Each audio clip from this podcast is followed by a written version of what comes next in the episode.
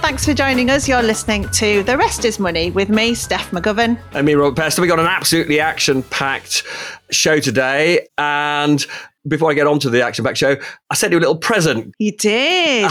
Because I'm feeling excited about something. You sent me your book, didn't you? This is your new thriller, which is out tomorrow, Thursday. That's exactly right. It's called The Crash. And actually, the reason that sort of crashes are massively on my mind at the moment is I don't know if you're aware, it's, it's 16 years to the day, more or less, uh, that I broke the story about Northern Rock going capping down to the Bank of England. Yeah, I remember it well. and it's almost the anniversary as well of that big seismic event that changed the entire global economy for the worse, which is the collapse of, of Lehman Brothers. Lehman Brothers and this yeah. book is a sort of thriller set in that world of the crash. And it's, I mean, you, you feel, I know you feel this way too. That was such an intense period, wasn't oh, it? It's sort of, it was, when you think about it, it all comes flooding back, doesn't it? Yeah, because obviously I was working as uh, your producer around that time and it was so busy. I mean, your phone honestly, if you'd have done one of those temperature checks on your phone, the heat coming off that must have gone into your brain as you were constantly on it, talking to everyone about what was going on. And the terrible thing about crashes is they do come round again. So you never know. During this, during the course of this series, we may see another crash. Who knows? But the book's out now, and it's called The Crash and I'm in it. Am I? I'm the well. There's a character. All, all, the characters are sort of very are amalgams of people, and you are part of one particular character. So Excellent. you can tell me what you think of this particular character. Is it going to be as thrilling though as today's episode? Shall we tell everyone what we're doing? We're starting yeah. with the chief exec of BP quitting, aren't we, Bernard? Yeah, well, I mean, so so that's exactly right. So uh, action packed edition today. We got Bernard Looney, the chief executive of BP, in effect being forced out because he misled the board about relationships he'd had with his colleagues we're then to we're then, we're then to get on to the fascinating story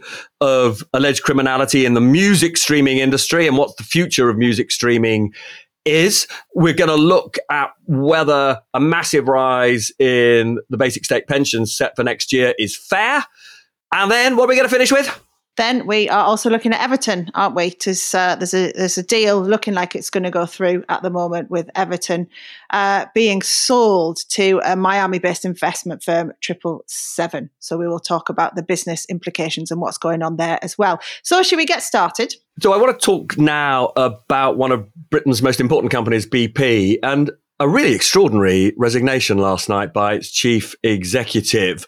And also a really remarkable corporate statement. I'm, I'm going to read you a little bit of what they put out last night. The board issued the following words. In May 2022, the board received and reviewed allegations with the support of external legal counsel, lawyers to you and me, relating to their chief executive, Bernard Looney's conduct in respect of personal relationships with company colleagues. The information came from an anonymous source back in May 2002, whistleblower, in other words. During that review, Mr. Looney disclosed a small number of historical relationships with colleagues prior to becoming chief executive officer. It's a job he's had for about three years. No breach of the company's code of conduct was found.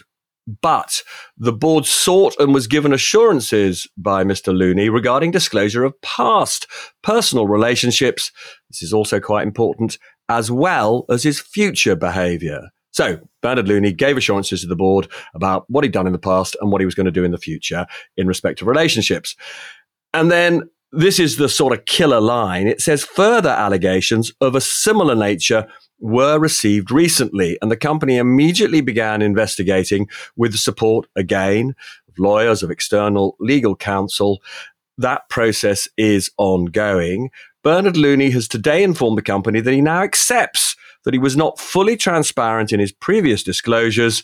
He didn't provide details of all relationships and accepts he was under an obligation to make more complete disclosure. Can I give you that in my borough version of it? A fella got caught having a couple of flings at work, potentially a couple. Well, we don't know. Well, we will flings. We don't know how many. It could be a couple, could be more. Who knows? Yeah, this fella who's quite senior gets caught having a fling. He then claims that it was before he was the big boss. Then it comes out that there's potentially more of these flings, and it was while he was the big boss. So it's a fella who's been caught with his pants down, isn't it? that indeed would be, I think, a pretty clear synopsis. But I think the fundamental point is this, which I don't know if all listeners would be aware of, simply because quite a lot of our listeners will be similar generation to us And they will be aware that within companies, it used to be absolutely routine for bosses to have affairs with junior staff. And in many companies' codes of conduct now, that is frowned upon. In fact, it's completely against the rules because of the, the power imbalance between a boss and an employee. And it is really, really striking how little tolerance boards now have of such conduct? Well, yeah, things have really changed because I mean, this does not shock me. Do you think there would be any business leaders left if we stopped all relationships in companies. Because, you know, if you look at someone like Bernard Looney, who we're talking about here, he's been in BP since he was 21. You know, he's eh, eh, he's grown up in BP. You know, he started right at the bottom, he's climbed his way right to the top. It's inevitable that the majority of his, you know, relationships, people in his life are going to be from his work because he spent his entire time there. Whether it's, I'm not saying it's right that he should have then had relationships, if, especially if, you know, he's in a senior job. Is it inevitable? Yes, because you you're with people from work way more than you are people at home, aren't you? Well, it is certainly the case, I guess, particularly in a company with the incredibly strong culture of BP. And, you know, BP is one of the rare companies, I think, in this country where people are still, to an extent, lifers, join when they're young and never leave. And it's true that I imagine there are lots of BP couples. I'm sure there are lots of people who met in BP and married.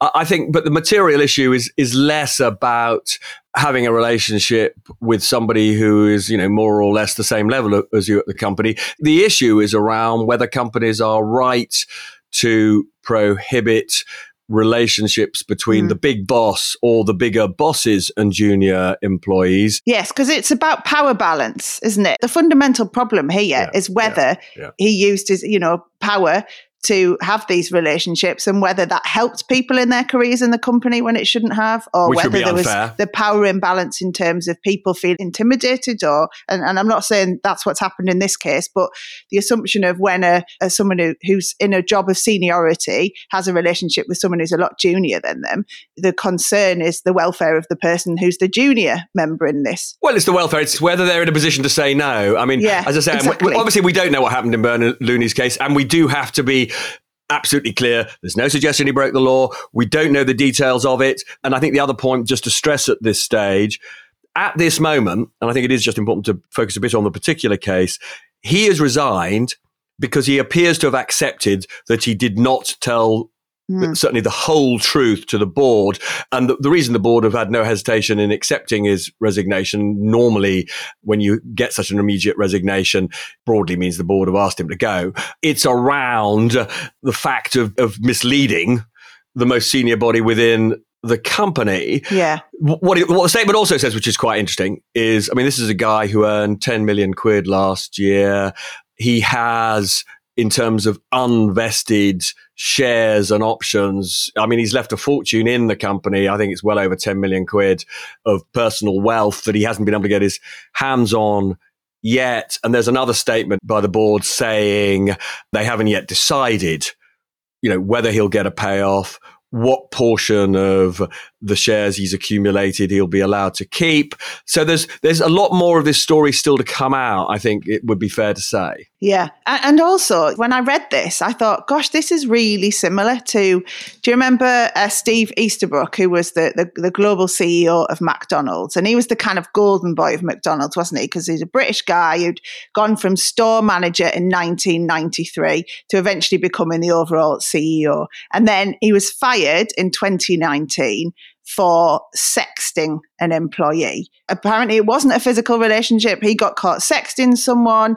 They ended up firing him. He then got a payoff. He ended up yeah. getting loads of money in a big payoff. But then later on down the road, eight months later, more allegations came out. And then they looked into his emails, which he deleted. He tried to delete. And then they found more incriminating evidence of other relationships. And then they ended up clawing back the money from him. So I think what we're seeing is this it's the denial from people to begin with, isn't it? And then being caught out again later. Obviously, one of the rules in life is, is the cover up that always kills you.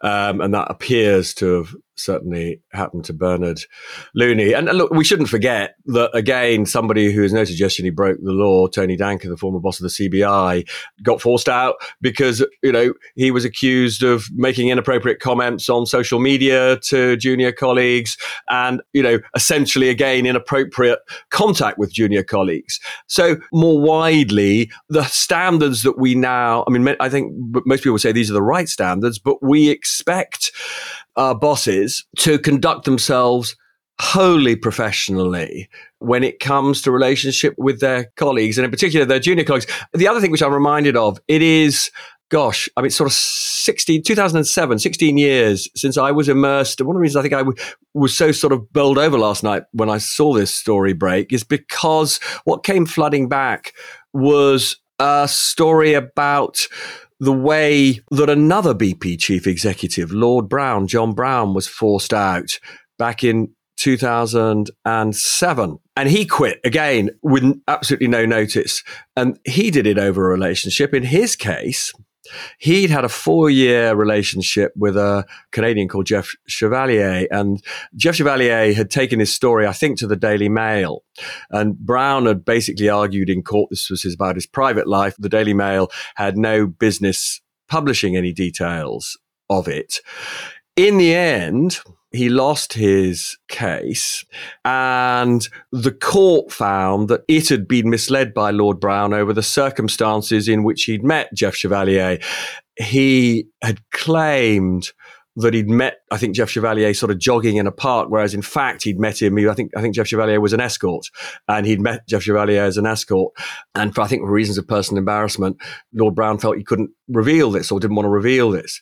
Anyway, the the board again just said, look, you have misled a court and therefore you've got to go. It's not appropriate for a BP chief executive to mislead a court. I think the thing that's interesting here is I personally think that if Lord Browne had been heterosexual and if he'd had the kind of relationships with colleagues that Bernard Looney has had, I think it is highly unlikely back in 2007 that the board would have done anything about it mm. in any mm. circumstances whatsoever. I think a whistleblower could have gone to the board and the board would have said, so what?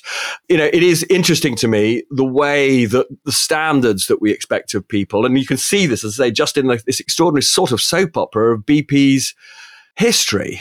Yeah. The thing is, you know, as a as a woman in all of this as well, this absolutely does not surprise me because, you know, I remember when I worked on uh, Weekend Business, a show that Jeff Randall presented on a Sunday afternoon. It was CEOs regularly on the show every week. And it was a running joke that because the show was on a Sunday, they would always have their PA with them. It wasn't really their PA, you know. And I'm not saying it was every CEO because I don't want to get my bum sued by everyone, but it was just a running joke that they would always have somebody with them who was clearly who they were having an affair with, and they were getting away with it because they were working on a Sunday, and they would bring them in as their PA. It was, and we just used to joke about it, me and the other young runners, every week about how ridiculous it was. But none of this surprises me at all. But you're right; it's about the attitudes to it have totally changed. I, I mean, the other thing which I think we, we should point out before we move on to another subject is quite the significance of of Looney's position. One of the things that happened last night is that both past and present BP people and indeed others who are sort of obsessed as I am with the future of the British economy were in touch saying it really matters who replaces him, not just for BP, but arguably for the country. And the reason for that is that BP and Shell are by, you know, a wide margin the most important energy companies in the UK. They were both absolute powerhouses in oil and hydrocarbons. BP made a very famous commitment to reach net zero by 2050. Initially, when it made those commitments, investors, and this is one of the things that's just fundamentally wrong with the short termism of investors, but investors turned against BP. Its share price was in the doldrums for a long, long time. And then we had this extraordinary thing, which was, I think, towards the end of last year, BP said it was going to slow up its reduced reliance on hydrocarbons, on oil, and its share price rose incredibly sharply because the stock market essentially rewards companies, and this is shocking, that, you know, are involved in greenhouse gas emissions. And, you know, if they're going to take longer to cut them out and to go, eh, you know, to become carbon neutral and to go into other green friendly forms of, you know, the, the, the, slower the transition takes as far as investors are concerned, the better it is for the company. The faster a company wants to move towards responsible, low emission uh, power, the more investors will punish it. Yeah. And this is this is terrible, right? And so uh, Looney was associated with the net zero, you know, aim. It's been stumbling. And therefore, who replaces him now? And then the attitude of the board towards achieving that target. It's important for us. And arguably, because it's such a big player, it's one of the world's big players in, oil and gas, it matters for the world. Yeah, and just on that point, it, I think it's important to remind people just how big BP is in terms of its influence on, you know, not just the global economy, but the UK economy. 15,000 jobs it provides in the UK. And if you look at the supply chain, that's another 68,000 people. You know, it's one of the biggest names, as you say, in British business. And looking at their kind of figures for 2022, they account for about, what is it, 0.79% of the UK's GDP, something like 20 billion pounds. So it's big. I mean, it is also very accident prone, and we shouldn't forget the Deepwater Horizon pollution scandal in the Gulf of Mexico, all the sort of difficult times it's had with its Russian assets. So, you know, big British company, steeped in history, amazing soap opera. And I, th- I think probably on that note, we should probably move on. Yeah. So I really want to talk about the world of music now because there's some really interesting stuff going on. And I'm not yep. just talking about Robert becoming lead singer in a band with Ed Balls.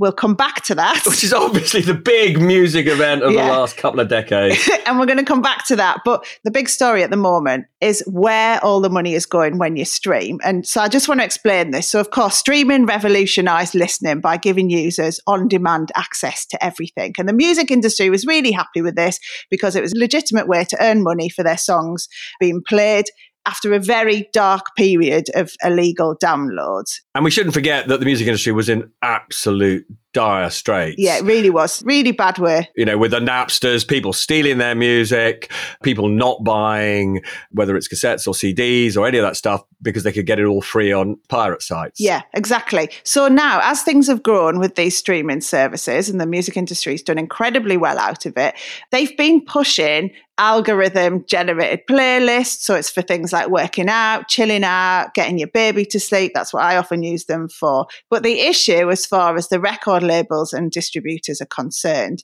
is that no matter how long the song is, who made it, the quality of the song, under the current royalty arrangements, each recording gets the same fee because streaming services pool the money from subscribers and split it based on each recording share of listening. So, for example, I might search for an artist I really like and love listening to. Let's say I'm going for a new Taylor Swift album.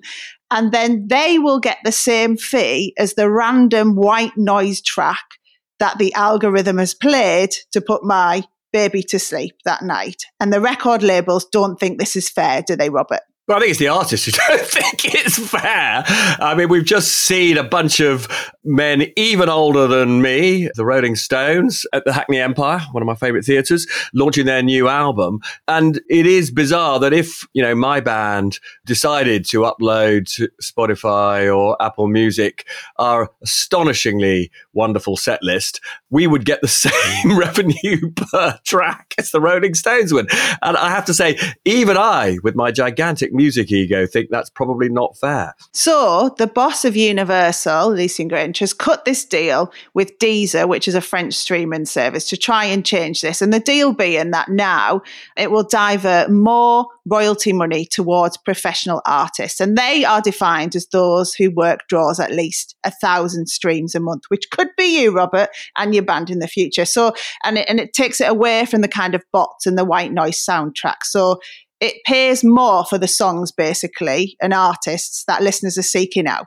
I mean, I suppose the thing that worries me about this is one of the things that has simply not happened as a result of what people thought was going to be the democratization of music. I mean, you know, the great thing about both digital technology and the rise of Spotify and Apple Music and you know, Tidal and all the rest is that anybody now can make music, good music, bad music, indifferent music, upload it, and it's available to everybody who's got a smartphone or a digital connection. It's available to everybody. So the world is technically your oyster. Yeah. The problem is that actually you can't find this stuff. So if you're a struggling young band or a struggling young singer and you haven't got the backing of one of the music companies and all their marketing clout, you know, you may well remain in obscurity forever. Yeah. And and now you're being told the amount you're going to be paid is going to be less than those who've already made it through the universals and the rest. Yeah. And so the unfairness of the system, in a sense, could get magnified. Yeah, and also it, a big part of the problem here is because the system has been abused, hasn't it? Because one of the big issues in this is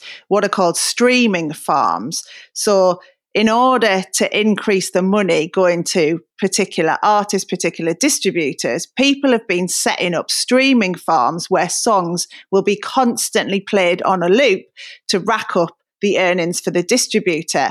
And as you say, anyone now can be a distributor. So there's a real concern. And this is the thing that I think is absolutely fascinating and really sophisticated of the criminals is that criminal gangs allegedly are now using it as a way to launder money. The idea being that they would set up as a distributor. So this criminal gang would set up as a distributor and then put fake music on the streaming service. They would then use the cash that they need cleaning, so this illegally gained money. They'd use it to buy Bitcoin, often on the dark web. That Bitcoin would then be used to pay people to set up streaming farms to keep playing the fake music. In case listeners don't understand, the point about using cryptocurrency like Bitcoin to pay those who are in the so-called farm, you know, basically clicking on particular music tracks is cryptocurrency is normally completely untraceable. So, you know, once you're paying people in that kind of currency, it's very hard to link the farming back to the original criminals. Yeah. And then what that means is the streaming service would then pay the distributor in legitimate cash and bingo the money is now clean. And just to put some stats on this jp morgan crunched some numbers on this and found that if someone uploaded their own 30 second track to a streaming service and then programmed their phone to listen to it on repeat 24 hours a day they would receive $1,200 a month in royalties. What would be the power bill uh, for? Um, yeah, there is the electricity bill for doing that as well. But but it is it is quite a sort of graphic illustration of the potential of abusing the system. I mean, as I understand it, though Spotify and Apple Music and and the big players are saying that they have put in place protections against their own services being abused in this way. Yeah. They're trying to stop them, aren't they? But they're difficult to track down because they just pop up again somewhere else. This is the thing with criminals, as is always the case in every situation. When you're trying to track them down, they close down whatever it is they've just been caught by and open another one. And executives estimate that there are as many as 10% of all music streams are fake ones, you know, coming from these these farms. And I mean, and I think one should again just point out both the potential scale, both of the legitimate revenues and the the criminal potentially criminal revenues. I mean, I was struck. Goldman Sachs did a report on it recently, big investment bank. I mean, I think the streaming market they are they estimate, or the whole sort of music market is currently worth about thirty billion. They think it'll rise to an astonishing fifty billion dollars by 2030. You know, wherever there is, I'm afraid, big money of this sort, there is a magnet mm. for dodgy people. So, talking of uh, dodgy music, Robert, talk me through this new band. well, I mean, there's not, there's not a lot to explain. It's just a quartet of slightly sad middle-aged men who've been looking for, uh, a, you know, a bit of a distraction from uh, the realities of life. And it's me, as you mentioned, a former education secretary, former shadow chancellor Ed Balls on drums, a very nice bloke called John Wilson who works at the BBC, and a, a Brady journalist called Chris Taylor. And we've been rehearsing, and then unfortunately, one of us had a connection to a local festival. We did it at the weekend and I'm not going to say more than there are rather too many clips of our performance online if anybody wants to find out more about us. What was really funny was before the gig, you'd said to me, Oh, listen, I'm just doing this quietly. I don't, you know, want to make a big deal about it. I don't want to publicize it. And then I logged on onto X on Sunday. And then Katie Razzall, of course, BBC uh, correspondent, she tweeted a picture of you all. And before you knew it, it was off the scale and everywhere. then I think somebody quite clever noticed that there was a very familiar head in the shot. It turned out that uh, Keir Starmer's a groupie. Keir Starmer is definitely not a groupie, but Keir Starmer, the Labour leader, was in the audience, and I think other people have disclosed that former Labour leader Ed Miliband was there. Obviously, Ed Balls' wife, the Shadow Home Secretary Yvette Cooper, was there. And I have to say, I mean, you know, in fairness to all of them, this is just a very successful mm. North London street party, and they all happen to live locally. So that is so North London, that whole description of everything you've just told me. Let's be clear. You know, uh, other people can draw their own conclusions, but as you say, yeah. it was the quintessence of of the world we call North London. What's the name of the band, by the way, before we move on? Uh, so the name of the band, which we embraced as a joke, because Chris, the, the, guitarist, was in the pub with a bunch of lefties, and he, he told he told them about the band, and they said, "Oh, you're just a bunch of centrist dads." So we decided to embrace the name. We decided to embrace centrist dad as a name. What is weird is how using that name seems to have upset quite a lot of people, particularly on the on the left, who don't really, don't, don't appear to think it's as funny as we think. It's. Oh ah, man, people need to get a life. Right, should we move on? Let's go to a break. In fact, perfect. Welcome back to the rest is money with me, Robert Peston. And me, Steph McGovern.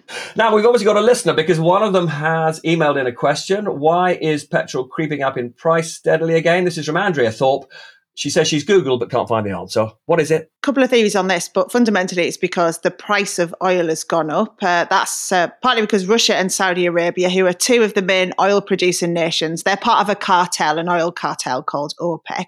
They've decided to cut supply. So the oil is out there, but they want to push up the price. So they've stopped supplying as much to everyone. There's also concerns around uh, economic growth, aren't there, Robert, in terms of countries like China, the powerhouses of the world slowing down? If the China economy continues to slow down, and there's a risk of that, then you know we may well get certainly the oil price uh, steady and even possibly falling. But then we got winter coming, and so it's it's all a bit un, it's all a bit unclear uh, yeah. what the outlook is. Firm forecasts on things like the oil price are always a bit risky. I think the one thing we would say is we love getting your questions.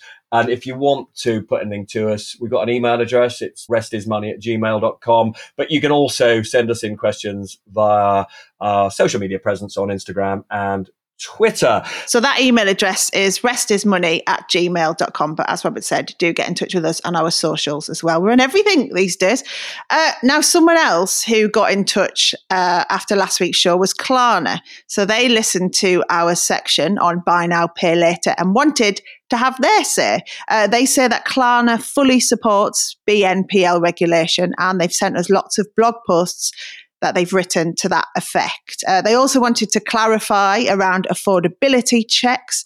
They say we run checks every time you use Klarna to make sure our customers can afford their purchases, and we restrict services if payments are missed to stop debt building up. Robert, I'm sure we'll come back to this topic, won't we? I think this whole issue of, you know, what checks are appropriate and the rest is going to run and run. I'm sure we'll come back to all of this. Yeah. Um, now, uh, should we move on?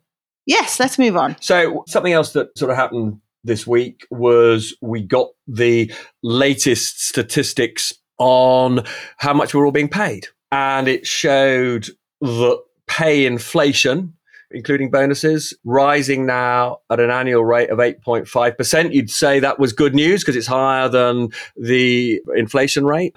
And stripping out bonuses, uh, it's rising at a rate of 7.8%. A lot of this is thanks to what's been happening in the public sector, isn't it, in terms of these kind of one off pay deals to the NHS and civil servants? You know, that's why the bonus figure is 0.7 of a percentage point higher than the regular pay figure. It's good news that living standards are, plainly rising again. There's a slightly anxious inducing aspect of all of this, which is it shows that underlying inflation in the economy is still pretty high, even though unemployment has also gone up quite significantly and the levels of employment come down quite significantly. So interest rate rises by the Bank of England are having a negative effect on the economy in general, not apparently on pay rates. So we could easily see, and we'll come back to this next week, I'm sure, um, another rise in interest rates next week when the Bank of England announces. But there's also something else very significant about all of this, which is these pay rates are also relevant to the amount that the state pension has increased. The state pension goes up in April and it goes up under a formula called the triple lock. This was a formula introduced by David Cameron in 2010. And what it does is it protects the value of the state pension. And uh, the rule goes that pensioners will receive the higher of the inflation rate, the rate of increase in total pay, that's the 8.5% we were talking about, or a minimum of 2.5%, whichever of those is higher. Now, obviously, 8.5%, the increase in total pay, uh, appears to be the highest of all of this. And it would mean that next April, pensioners would receive an increase in their pension that is likely to be double what the inflation rate will be at the time. If the Bank of England's forecast turns out to be correct, and let's be clear, the Bank of England's forecasting record recently on inflation has been terrible, but let's just give it the benefit of the doubt and say that by next spring, inflation comes down to the level it expects, roughly 4%. That would mean that the rate of increase in the state pension would go up in real terms, that's inflation adjusted terms, by uh, 4.5%. And that is a big reward for pensioners after years and years and years when pensioners have seen both the value of their assets, their houses go up very fast. Pensioners on the whole, but older people own all the houses, and at a time when their incomes have gone up um, way more than working people and way more than working people on benefits. I'm just going to give you two stats. Okay. One is, and this is Resolution Foundation stuff, that since 2010, when the triple lock was introduced, the value in real terms of the pension has gone up 14%, whereas the value of benefit payments to people in of working age has fallen in real terms by 8%, right? That seems to many people to be very unfair. I mean, that's the big issue, that kind of generational gap, isn't it, in terms of wealth between the two. And, you know, I'm sure everyone would say that if you've worked hard all your life, you've paid into your national insurance, then of course, you know, you should be rewarded with a decent state pension when you retire. But the other big question around all of this is whether it's even affordable. Because the way that, and this is where the debate is around the triple lock, isn't it? Because if you increase a number each year by the highest of three measures, and if those measures are varying from year to year in terms of which one is higher, it steadily increased that number by more than all three measures. So it means using the triple lock system, state pensions are always going to go up more than inflation and more than wages are across the board, isn't it? Like there's the I think Paul Johnson from the IFS explained this really well with an example. So he said if prices rise by 20% this year and nothing next year, and earnings rise by nothing this year and 20% next year, then each will rise by 20% in total, but pensions will have gone up by 40%. And that's the problem. I mean, this, in terms of cost, it currently costs the government, what is it, 112 billion pounds a year. And the IFS uh, are saying it could be 6 billion more next year. And then by 2050, it could cost between 5 billion and 45 billion extra a year on top of inflation. And that is not sustainable. It's why, for example, the Work and Pension Secretary told ITV yesterday that he recognises that the triple lock is not sustainable in the long term. Uh, it's partly why, I mean, you alluded to this earlier. Um, there's a debate going on in government whether this year they will uprate pensions by total pay 8.5% or whether they'll use the lower figure of 7.8% which is still a huge increase. And the reason i mean the reason they're saying maybe 7.8% is again because you, you know you were nodding to this earlier there was one exceptional reason why total pay is, is a bit higher and, and and that is that you know these special one-off cost of living payments were made to nhs workers. It's hard for young people to stomach though this isn't it? Particularly working age people because you know house prices are currently nine times average earnings. If you look back 30 years or whatever it was four times. The un- unfairness in the economy is dramatic. I think the one thing I would say though is Although somebody like, uh, you know, Mel Stride, the Working Pension Secretary says, you know, it's an unsustainable system in the long term, the politics of this make it almost impossible to abolish the triple lock. And the reason for that is because Tories traditionally are backed by older people. Older people turn out to vote. The notion that the government is ahead of a general election going to say we're going to abolish the triple lock and risk alienating those older people, I think it's for the birds. There's no chance, in my view, that Rishi yeah. Sunak is going to take that risk. And if he then says we're going to keep the triple lock, Keir Starmer, whatever the size of his lead, all history suggests the Labour Party will buckle, even though at the moment it's not made a commitment to keep the triple lock. I suspect it will, because nobody in politics facing a general election wants to alienate older people who vote. Do you remember when William Hague suggested that people under 30 should pay less tax? And he, he was saying that older workers paid an extra 1p in the pound, then under 30s could have a 10p in the pound cut in their income and capital gains taxes. And he tested this out on voters, and everyone hated it because most of the voters are older. Could we have the triple lock system across social security? So if it was on working age benefits too, so you know, universal credit and things. I mean, it would be incredibly expensive, but could that even the field? That is the fundamental problem. Of course, fairness would say if you're going to have a triple lock, it should apply to all people in need. And actually, I would just point out, by the way, in one sense, the triple lock has done a good thing. In the 80s and 90s, pensioner poverty was a scourge, right? 40% of older people were living genuinely in poverty. Triple lock has more or less eliminated all of that. We now have incredible poverty among younger people, people in jobs, you know, reliant on food banks, not being able to make ends meet. This is the, the current scandal. Something has to be done about the scandal of working age poverty. But the problem with the solution that says you have a triple lock for universal credit is very high public sector debt. We have high deficits in this country. In order to have a triple lock for welfare, you would have to then say, well, what are we going to cut elsewhere? Yeah, right. Yeah. And that's a that, that's an important discussion, and it's a discussion we will be having. Yes, it certainly is, and that that thing, as you say, you, you, poverty among young people is something that we're both passionate about, and we'll talk about again uh, on the show. Let's move on. So another sort of huge corporate development that took our interest was actually in the world of football, and it's the takeover of Everton. Give us the background, Steph. Yeah, and I should say as well, this is something I know Gary and the lads uh, have talked about on The Rest is Football. Uh, so if you want to get the football analysis from them, do uh, have a listen to that. What we're going to do is look at the kind of business and economic perspective of all of this. So just to remind you of, of what's happened, this is Premier League team Everton, uh, are very close to being sold to Miami-based investment firm at Triple Seven. It follows months of talks, and you know there is the potential still for the deal to fall apart, but this is you know, really pivotal for Everton because they've had a really rough time on and off the pitch. And uh, I, for one, have lived through this at home because half my family are Boro fans, the other half are Everton. So I've spent a lot of time listening to my family practically in tears over this. Um, but yeah, Everton narrowly avoided relegation the last two seasons. And in that time, the clubs posted losses again this year, five years in a row now. And in, in, a, in total, that's something like 430 million pounds of losses over the last five years, uh, with their current owner, uh, Farhad Moshiri, at the helm of all of this. And we should also remind people that it was a, a bloke called Ismet a sanctioned um, oligarch, was also uh, an owner for quite a long time. Yeah, he got binned off, and obviously all the sanctions came in, didn't he? So uh, it's now this deal, as we say, is uh, for uh, Triple Seven to buy it. Robert, do you want to tell us a bit about who they are?